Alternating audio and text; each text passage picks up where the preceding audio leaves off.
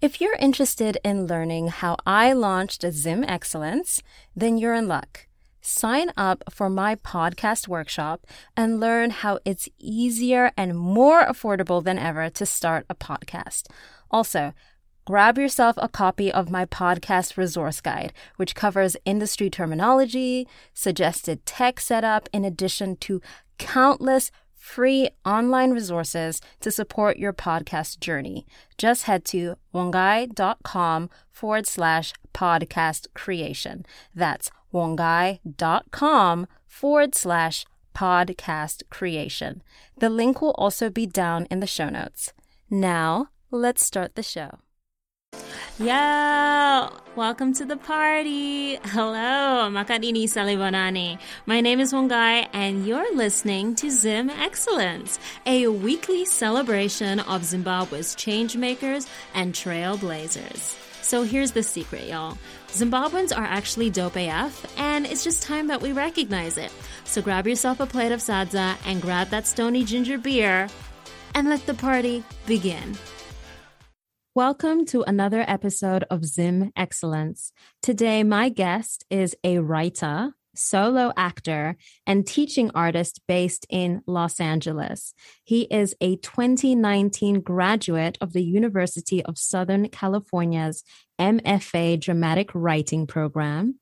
His work as a writer includes Family Riots, Master's Shoe, and his solo show Mbare Dreams, amongst others. He has taught writing in the US, UK, South Africa, Zimbabwe, and many others. His work in theater has also included stints as a programs director and a literary manager. He also works as a consultant and researcher for TV shows in development y'all he's he's hella booked and busy. And his overall artistic goal is to create works of art that will reclaim and reframe the african narrative on the world stage. That sounds familiar. Please welcome gideon Jeph Wabvuta oh thank you for having me. I've been looking forward to this. I really have I've been so looking forward to this. And this is like the last week of Mercury retrograde. And we just had so many little tech issues happen where it's like yep. and uh, and then the yeah. microphones, like one person couldn't hear the other. So today we're recording this episode on Zoom as our backup plan. Mm-hmm. And so let's just see how it goes.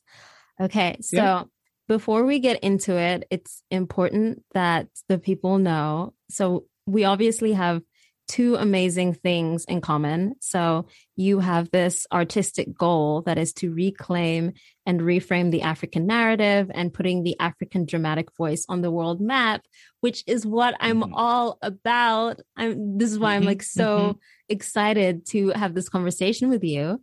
And the second thing is takapesana, so you and I, we crossed. I know in America, like Gideon and I. Yes. have so many mutual friends. It is not funny. And it was like we were in New York at the same time. And one time he like he was also living in LA and I visited LA twice. So it's like, why? Yeah, we, I know. We finally met virtually. We did it. I'm happy we did yes. And so the first question I always ask is for you to kind of share a little bit about your origin story. So you were born in Zimbabwe and you yes. are currently in Zimbabwe right now, actually, but you're yes, also based yes, in currently... Los Angeles. You're you're a bit um yes. uh well not transatlantic, I'd say trans Indian Ocean. currently. But yeah I'd, I'd love for you to kind yeah. of share like how we got from mm-hmm. point a to point b and also if it could involve like you know how you fell in love with the arts.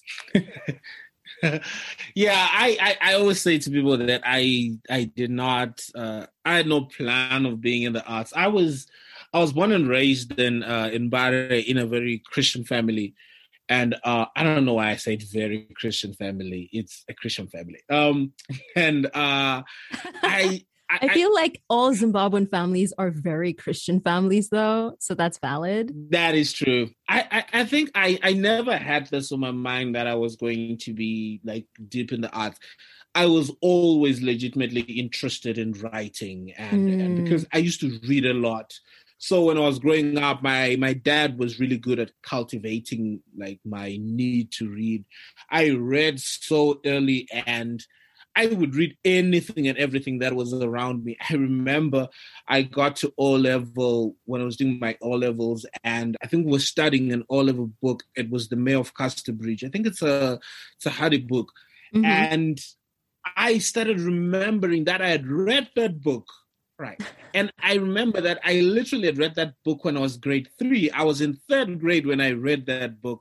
And it was because, like, around my house, one of my uncles had left a, a lot of like English classics and all that. So there, I think, was kind of like the interest in the arts, but it was not something that I thought I would ever take seriously. I mean, when I was in primary school, obviously we did go, you did have like, you know, primary school dramas, primary school plays and all that, but you don't take it seriously. It's one of those things you're just doing to pass the time. But I knew I had that interest, but at the back of my head, I didn't think I could pull it off because there was, at that time, there was nothing or nobody to look up to.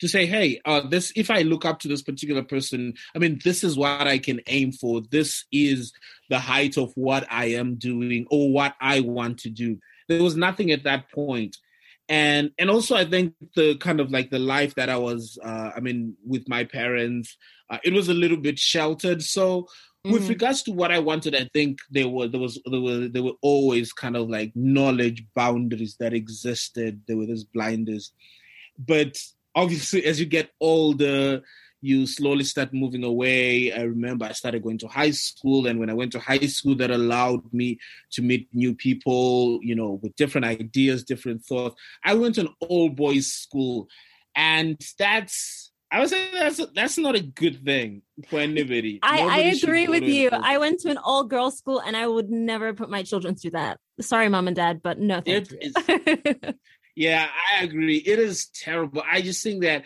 it took me a while to adjust. Even when I left school, I didn't know how I was supposed to behave amongst women because when you're around just boys, when you think about women and you're talking about women, it's from this perspective of like this very distant people that we do not know because you never had like you I spent six years in high school and I never sat next to a woman. I never sat next to a girl just because I was in an all boys school.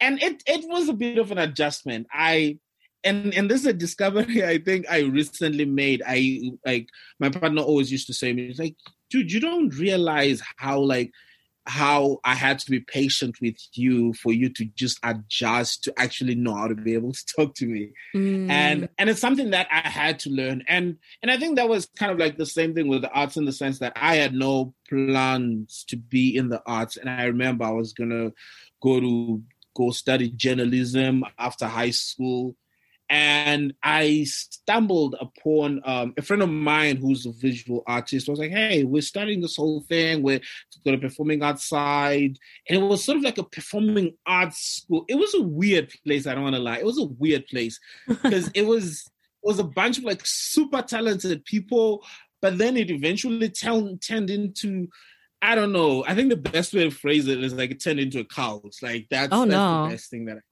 yeah, it turns strange, like rules and laws and like dreams and weird stuff. It was it was the weirdest thing ever. But the biggest thing that I can say that I got out of that was the love and the desire for the for the arts yeah. Like I left that place and I really loved theater. I was obsessed with theater. I could not think about anything. Like you could not tell me to do anything outside of theater. That's literally what, what I wanted to do. Like I wanted to be an actor, I wanted to be a writer. And around that time, my parents were like, hey, dude, I know we've not been seeing eye to eye because of this whole thing, but you need to get a college degree. So my dad cleverly and wisely just said to me, "Hey, you just need to get a college degree. I don't get, I don't care what the college degree is in." And so I ended up going to the University of Zimbabwe and studying theater. Mm. To the point that for the very first year, I didn't even tell them that I was studying theater because I was scared. I was, I, it didn't make sense to me that like if I tell them they'll be fine with it, that their son is going to be an actor, and they'd always looked at the whole profession as just like, ah, eh, it's acting, it's you know, it's theater. Who cares about it? Do you think you can earn a living from that? Yeah, like it's and a I luxury think, or entertainment. That's that's something to touch on if we have time later on. Yeah, yeah, yeah, definitely. I mean, it, it it was it was tough, and and one of the things also is because you know how um you were like personally for me one of the toughest things was i'm so used to naturally protecting myself so sometimes i ask myself questions and i answer them without necessarily going to them and be like hey so what do you think mm. to the mm. point that I remember I uh, when I was I was still at the University of Zimbabwe, so I started performing professionally whilst I was still a student, which was really good for me because I I didn't have that kind of leg period where I'm out of school and now I'm starting to look for jobs. I always had something going, but the tough thing was I think I just I was struggling to balance between being in school and being and wanting to be a professional actor at that time but I, I, I really was hell bent on just doing it. And eventually, my when I when my parents found out this this is what I was doing, they were fine with it. They just said, "Hey, if you're going to do this, just make sure you're the best at it."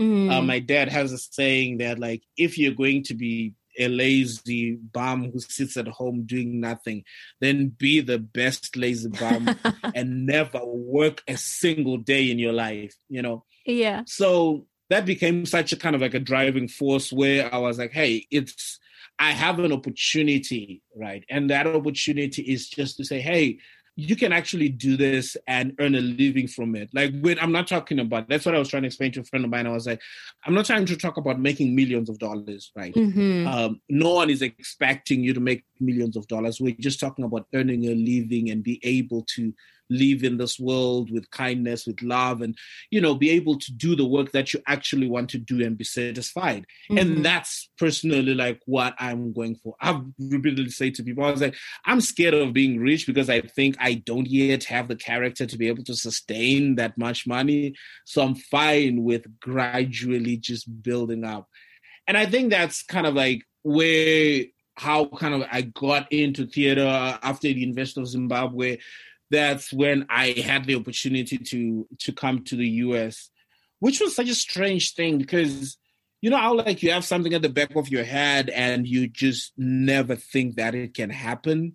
Mm-hmm. Um, you're just not like I knew that you know this is what I wanted. I did not have a clear cut path as to how I was going to be able to achieve my goal but I remember like the first time I was asked, "Hey, I think you might be good enough. I think you're good enough. You should consider applying to grad school in the US." And I remember just thinking, you know, I don't know if I want to do this because there was that doubt and that fear that started creeping in. But eventually, when I was able to do that, uh, got into a couple of schools, of course, money, scholarships, all that mess. Yeah. Which in now in retrospect i'm always like thank god i did not get into any programs that gave me money because i think if i had been studying acting i would have dropped out mm. i am almost sure i'd have dropped out at some point because it is such a i i I think actors are some of the bravest people in the world because. Well, thank you so much. I, we are. no, I,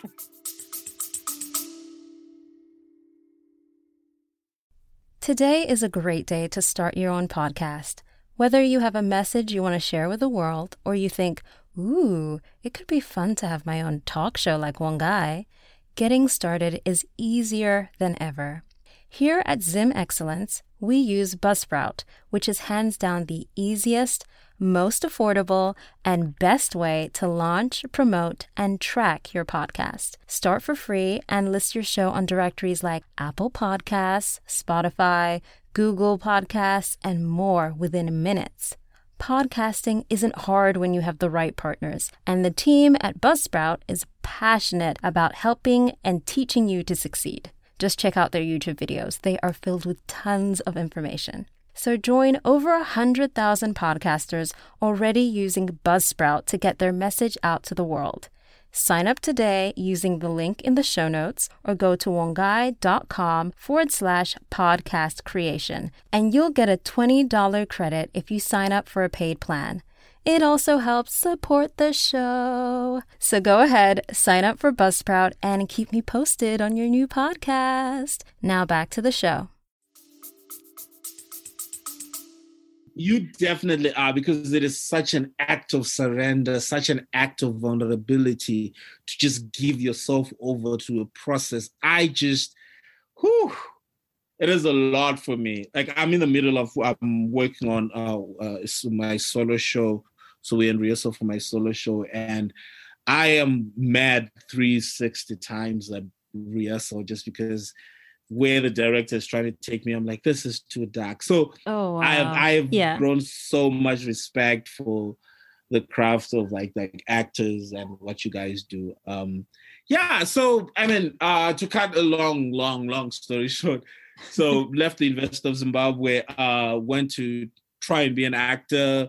And then I was fortunate enough to go to the O'Neill Playwrights Conference where people who were there were really great because they all were like, hey, we think you're good enough. You should apply to grad school for writing. So I applied to grad school for writing and ended up going to uh, USC, which was an interesting three years. Uh, interesting probably is an understatement, but it was it was a packed three years. And I think anybody who's been to grad school, I think fully understand what it means. Like if you've been to acting school or writing school at some point in your life, you understand that it is a roller coaster. And and yeah, and I mean, I was lucky enough, graduated in 2019 and eventually started working around in LA. I was fortunate that one of my mentors invited me to a show. So I got hired in a couple of shows uh, that were in development that I worked on. And then COVID happened. Mm-hmm. Uh, right. As it happened was, to uh, us all. yes. You're on a trajectory and then you pause. Yep. you know, um, and it was such a it was such it was such a pause button because a lot changed a lot has changed in the past like year and a half to two years where I feel like I was going on a certain path where I was like, okay, this is what I need to do. Okay, I'm I'm I'm in this writer's room for this show. Okay, cool. So this one is next coming up. Like I had a couple of things that I'd been fortunate enough to be like shows that uh were network TV that were coming on, and which was great about to actually be, begin production on one of those, and then. Uh, so when COVID happened, when like stories about COVID started coming up, nobody we didn't take it seriously. Mm-hmm. And I remember I was like, you know what, I'm gonna go back to Zim and sort out my papers, and then I'm gonna come back uh, because I was still on my OPT, my second OPT. So I'm like, okay, cool. I'm gonna come back to. I'm gonna go to Zim, uh, sort out everything. Oh no, I was on my application for my for my OPT but I mm-hmm. was coming to Zim to sort uh, out my other papers and then come back to the US. That was the plan.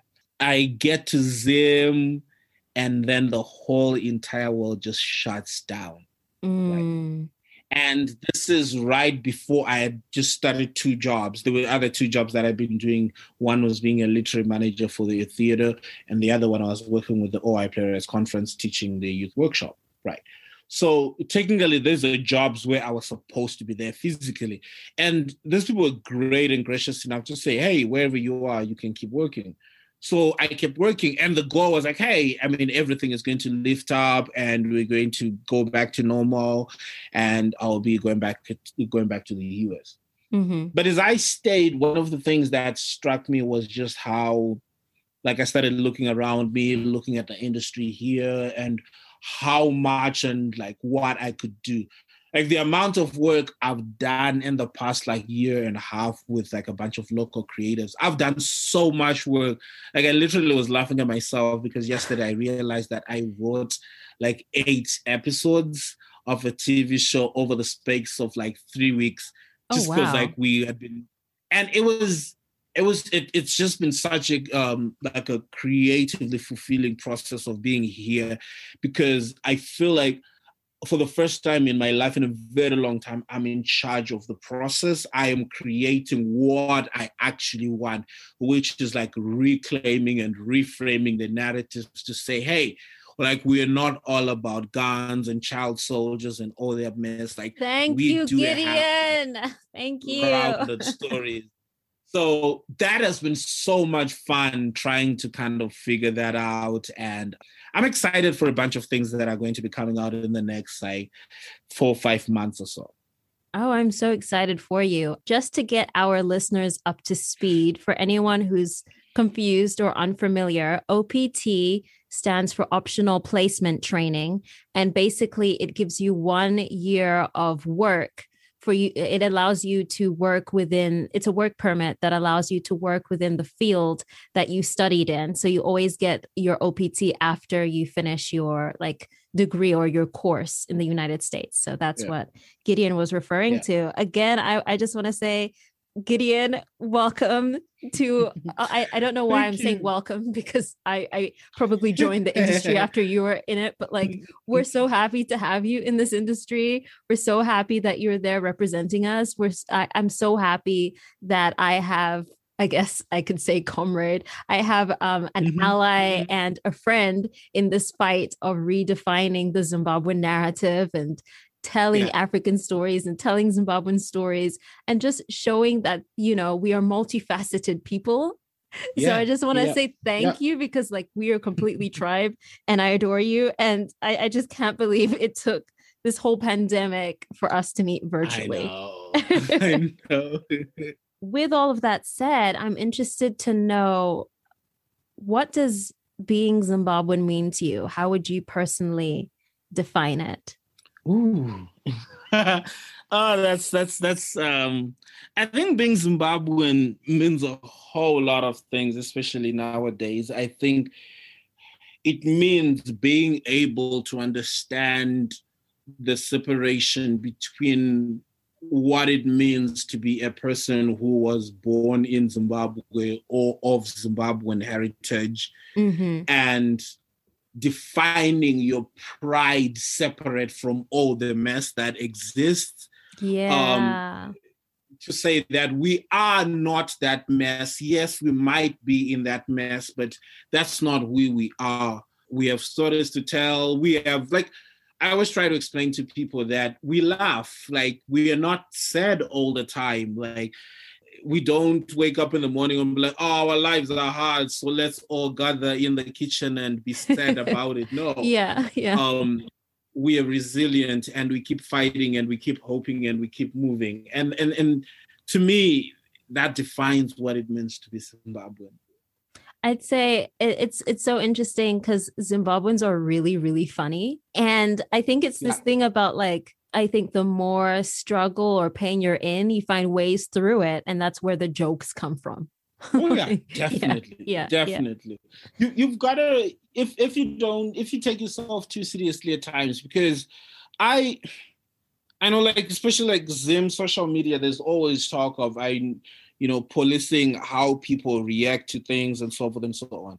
Mm-hmm. And I'm like, one of the toughest things is Zimbabwe has been in a funk for a very, very long time. And people did take it seriously at some point, but you can take something seriously for so long until it digs at you and it eats you up.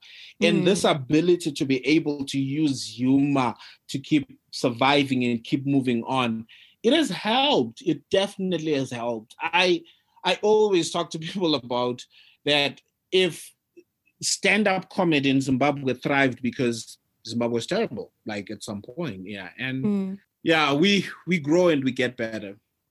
Yeah, definitely. I remember the first time I was in the OG drama bookshop. You know what I'm talking about, right? the yep, the, the yep. original drama bookshop in New York before, you know, it had to be sold and then re moved somewhere else. Mm-hmm. I was looking through, I think Eclipse had just come out, uh-huh. or it was on Broadway. And so I was like in drama bookshop looking through plays, and then I see Eclipse by Danai Gurira. And I was like, oh, awesome. Mm-hmm. I'm gonna buy a copy. And then next to uh-huh. Eclipse, that's when I'm seeing like the convert in continuum. Uh-huh. Uh yep, familiar yep. and i was like yep. just in mm-hmm. awe actually no familiar wasn't there because familiar i had to get online because i think at the time it uh-huh. hadn't uh-huh. been published but i knew of familiar because it was off broadway mm-hmm. around the same time that eclipse was on broadway so i pick up in continuum and the convert and i just go to one of the tables that they have in drama bookshop and i sat down at a chair and just mm-hmm. literally mm-hmm. i only had the money for one play and it, i was going to buy eclipse so i was like well let me read the other two and i just kind of voraciously read the other two and i just remember feeling so inspired encouraged and just yeah. in awe because i think it was like no in both of them i saw shona and i'd never seen shona uh-huh. in a yeah. published play yeah.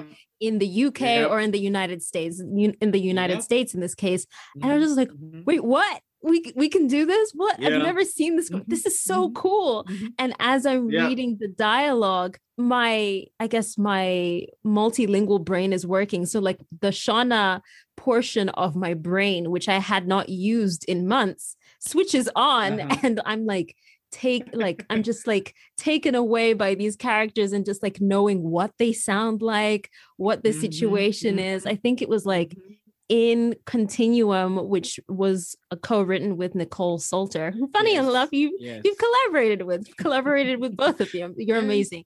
Anyway, um, in in Danai's portion, I think there was uh two women who were complaining that Magetayenda, which means the electricity yes, have gone. Yeah. And instantly when I read that, I just like it took me back to my upbringing in Zimbabwe. And all, and I was like, oh wow. I had this hunger of finding yeah other people. And I, I felt that same way again when I read your two plays that you kindly sent me. And I'm just like reading the Shona, soaking in the Shona, mm-hmm. hearing it in my head, mm-hmm. and just being like, mm-hmm. wow.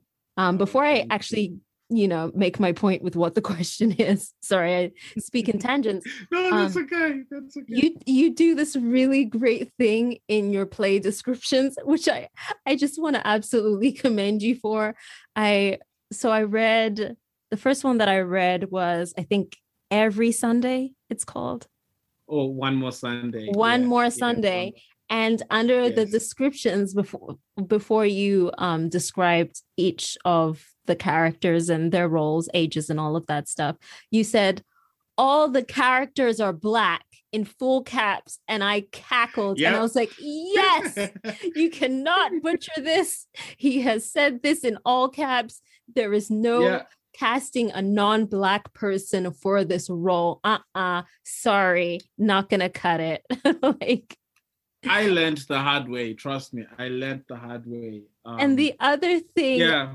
That you did that I just thought was so incredible. You you mentioned in Family Riots, you said there's some dialogue in Shona, but you won't be translating it because the audience is just going to yeah. understand what it means based off of the context. And I was like, that, yeah. yes, amazing. Um, I have a friend yeah who mm-hmm. is a playwright and she's Turkish and I was in her reading for a play um and she just it's it was actually at one of like one of the main off Broadway places not going to mention them on the podcast I, I can tell you off off the record yeah. she had some people come to the reading and they were giving her feedback of like well we didn't understand it because it took yeah. place during the turkish yeah. coup and if we'd had more mm-hmm. information and exposition da da da and she was like mm-hmm. Mm-hmm, but mm-hmm. I'm not like she was just frustrated that she had to dumb it down. And at the same time, yeah. that was the same year that Roma came out on Netflix. Mm-hmm. And in Roma, I mm. forget um I forget the filmmaker's name. It's probably really obvious, yeah. but he doesn't dumb it down for the audience to say, yeah. oh, this is what was happening in Mexico at the time. You just see the scene play out. And if you're interested enough, you will do the Google search and be like, oh, oh that's interesting yeah. he was yeah. reflecting this part of what was happening in mexico and this is what was happening with the upper class and this was happening with the lo- oh this is interesting so i i just mm-hmm, love mm-hmm. and appreciated that you were like no i'm not gonna dumb it down and translate it for these people they're just gonna figure it out yeah yeah and, and, and, that's the thing where you kind of learn I, I always feel like every every playwright who is coming outside of the us you kind of find your footing as you go you slowly get comfortable in, in who you are. And because you realize that it's the space, the theater world in the US, I always feel like it's a space where people literally have to claim mm-hmm. who you are, creative, who you are as a writer. And and and I I don't lie to you. It wasn't. It was. It was one of the things where I I had so many incidences. I remember family riots. We had to do it uh, on campus at uh, at at USC. Mm-hmm. And I mm-hmm. remember being asked if they could just cast anyone who wasn't black. Um, and it was one of those things because they literally were saying that, oh, we don't have, and that was true. They didn't have any, like, they didn't have enough black actors on campus. They, and that speaks that any. speaks to their programs because they make it difficult for exactly. us to get in. Yeah. Exactly. That was the thing where I was I was unhappy. And what made it even more difficult was the fact that in my year we had three people of color, right? So there were two black people and that meant that and we are all like just we all write just plays that have only black people so yeah. that meant they needed close to about 12 to 14 black actors and i was like you telling me that you don't have 14 black actors which we can put in these shows to the point that they even had to go to the mfas uh, actors and then to alumni undergrads it was what it, it was a nightmare mm-hmm. but i think the mm-hmm. biggest thing that i learned out of it was just to to just stand your ground and know that hey this is the story that i'm trying to tell like i even like translating words i was like no this is i put these words in and these lines in for a specific purpose i am going to let that story speak for itself. It's it's it's a it's a world that has been built in a certain i always think that that theater world has been built in a certain way. It's a system that is built in a certain way that every person who is coming with something different. And I've seen it with all those young black contemporary playwrights who are making it like who are breaking down doors. Mm-hmm. They've had to come with something completely different and something where they're redefining, you know, not, not necessarily theater, but they're redefining how to be able to tell stories and force their way in. And it's great. And that's what it should be that's what it should be. This is why it's important that we're there, that we're not only creating and having our own Black theaters and African theaters, but mm-hmm. also mm-hmm. um, being in these other spaces that probably have more yeah. exposure. That way, people know, mm-hmm. oh, okay, there are these types of stories to be told. I, ju- I just want to point out to our listeners and fellow people in the arts that Gideon is there fighting for us and there are there are so many other zimbabweans and africans and black playwrights and writers who are there and you know who have i guess on the outside quote unquote made it but on the inside of things please know how difficult it is for them and that in the end you know it, it's tough. You're fighting with producers and directors and mm-hmm. sometimes compromises are made that they didn't want but it's it's it's choosing between is the work ever going to be seen or do i just like yeah. wait until the right time to show it the way that i want it? It's really tough. I don't think there's a, a black and white answer to that. And so with that said how does it feel to be a representative of Zimbabwe, having this like on I guess unconscious pressure where people are like, he's made it, Apinda, he's waving the flag. And suddenly you mm-hmm. speak for all of us when really you just wanted to be Gideon who's telling stories about Mbare and Zimbabwe and his yeah. upbringing, but suddenly you mm-hmm. are the voice of all of us. I, think that the biggest thing that I realized is I I've never, I guess, viewed myself as a representative. But then I also do understand that it's not about how you view yourself, but it's sometimes what people see you doing. Mm. And I think that the thing that has always maintained a certain level of perspective for me has been I have such high expectations for myself that the one of the things that scare me is whenever people say that I've made it. Like yeah. it's such a tough thing for me to accept because I feel like I'm on the path. Mm-hmm. Like I if there's one thing that I understand that gives me calm that makes me realize that you know what I know exactly what's supposed to happen and where I'm going is that I am on a path. There's a path that I've set out, and there's specific goals and specific aspects about my life that I I mean specific benchmarks that I need to hit. That I think that okay, cool, I am getting there. And as long as I'm achieving my goal, which is being able to tell these African stories that are different, that can change people's perceptions. And you know, for me, I feel like slowly but surely I'm getting closer and closer to my goal. And the biggest thing I, I, I do want to say is COVID happened. So when COVID happened, it gave me a different perspective. I don't want to mm-hmm. lie, like I changed the way I was thinking because um when uh, me and my partner found out we we were having uh, we were having a baby, it was one of those things where I was like, okay, cool. Now that's a sort of like, I mean, not necessarily like an added pressure thing, but I knew that, okay, since we are in Zim, it means that the way we have to navigate has to shift because we had both come from the US. She was she was working in Texas and I was in LA and I was like, hey, I'm gonna go to Zim and then figure out my stuff and then I'll come back. Do you wanna come with me or you wanna stick around? She's like, nah, let's just go. And then when we come back, we both be together.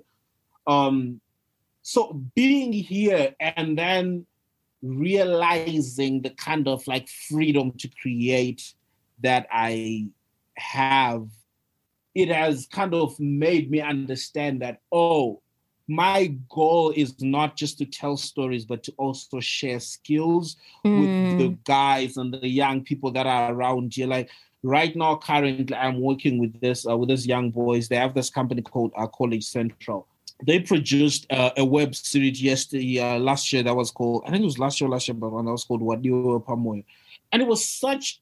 It was a hit series locally. People loved it. People were obsessed with it, and I got connected to them via somebody, and that person was like, "Hey, do you guys want to help? Do you want to help them out, craft their season two and whatnot?" And we spent the past like six, seven months working on that, writing the script, outlining everything, and uh, we've been in pre-production for the past month and a half now, and that has given me a new frame of focus mm-hmm. which is there's a level of actual impact that I can make on the ground, which is share skills, show people that there is a reason why all these shows that we watch on this very like on this uh, network TV and Netflix and all that, there's a reason why they're good because there is a process that they take and now being able to introduce that process that I learned when I was working in writers' rooms and all that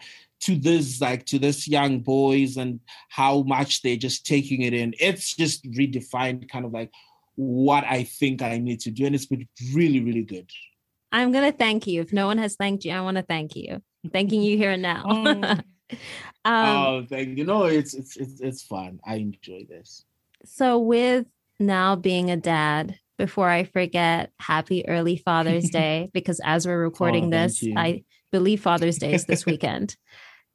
uh-huh. Yeah. You yeah. have gone further than your ancestors ever did. Mm-hmm. And I and mm-hmm. it's and it's so interesting the way you bring in the themes of Western Christianity kind of mm-hmm.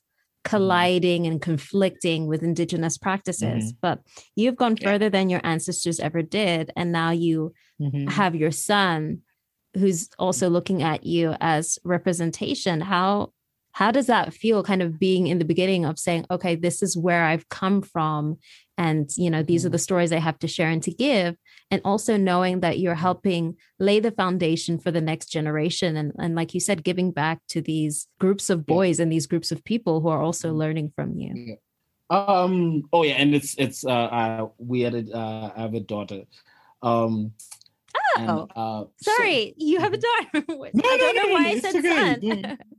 I'd always wanted to have a daughter. Like that was one thing that was always clear to me. Like I always wanted to have a child. And when we found out we were having a baby, it it did change kind of the way that I viewed things. But I don't like I understand kind of like the cliche of like, oh, I completely changed my perspective about things. Yeah, yeah, yeah, all that. But I think the biggest thing that it did, it made me reflect on kind of like what the bigger picture is mm. with regards to establishing systems that she can be able to benefit from that it's not just about the end product it's not just about the fact that like i am able to then produce something or i am able to write a show and make it but how can i be able to help create those systems that will allow her to be able to thrive if she decides that she wants to get into this industry. Mm. And and I, and and I've started to believe that the only way to be able to create the systems is by equipping people with knowledge. Because if you equip people with knowledge, people understand that oh, okay, for us to be able to produce a good quality piece of work, we need to have time, we need to have resources, we need to have A, B, C, D, E, F, G. And when you are able to do that, it then allows people to be able to create systems that facilitate such work processes. And for me, that has become such an obsession because I always tell people, people always ask me this question, like, what do you like? Do you miss being in the US? And I'm like, the thing that I miss about being in the US is the convenience, right? That's, That's what my mom says. right. Like that's all, not anything else. Yes, I do miss my friends. I do miss my family. I do miss like the people that I was really, really like that I'm really, really close to to this day. But the biggest thing that I miss is the convenience of doing things. I know that if I want this, I can just make a call. I can just order on an app. If I need to do A, B, C, D. If I need to access something, I know exactly where to go. I know exactly who to approach to be able to achieve A, B, C, D. So I think for Zim, that's kind of like where my mind has shifted from just being like, hey, we need to produce something. Hey, I'm writing a play. I need people to be in it.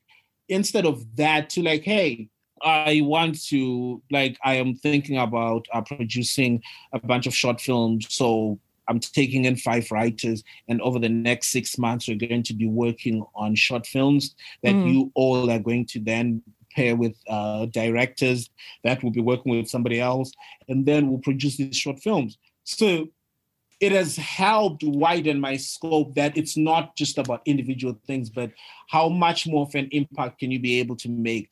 How much can uh, and I, and I learned this. The biggest thing I'll be honest is I took to heart. Issa Rae talked so much about uh, networking across the you know, table. I took yes. I took that to heart because I realized that I had spent my life trying to reach up to people that really didn't want to reach down to me. Yeah. And I was like, you know what? I'm going to reach across the people around me, the people that nobody really cares about looking at. And the best thing, I do not want to lie to you, the best thing that I've gotten out of it has been I've literally been able to understand, to identify like a whole entire team of young people who I'm like, if we need a costume design, oh, so and so is there. If we need a director, oh, that person is there. If we need a DOP, that person is there.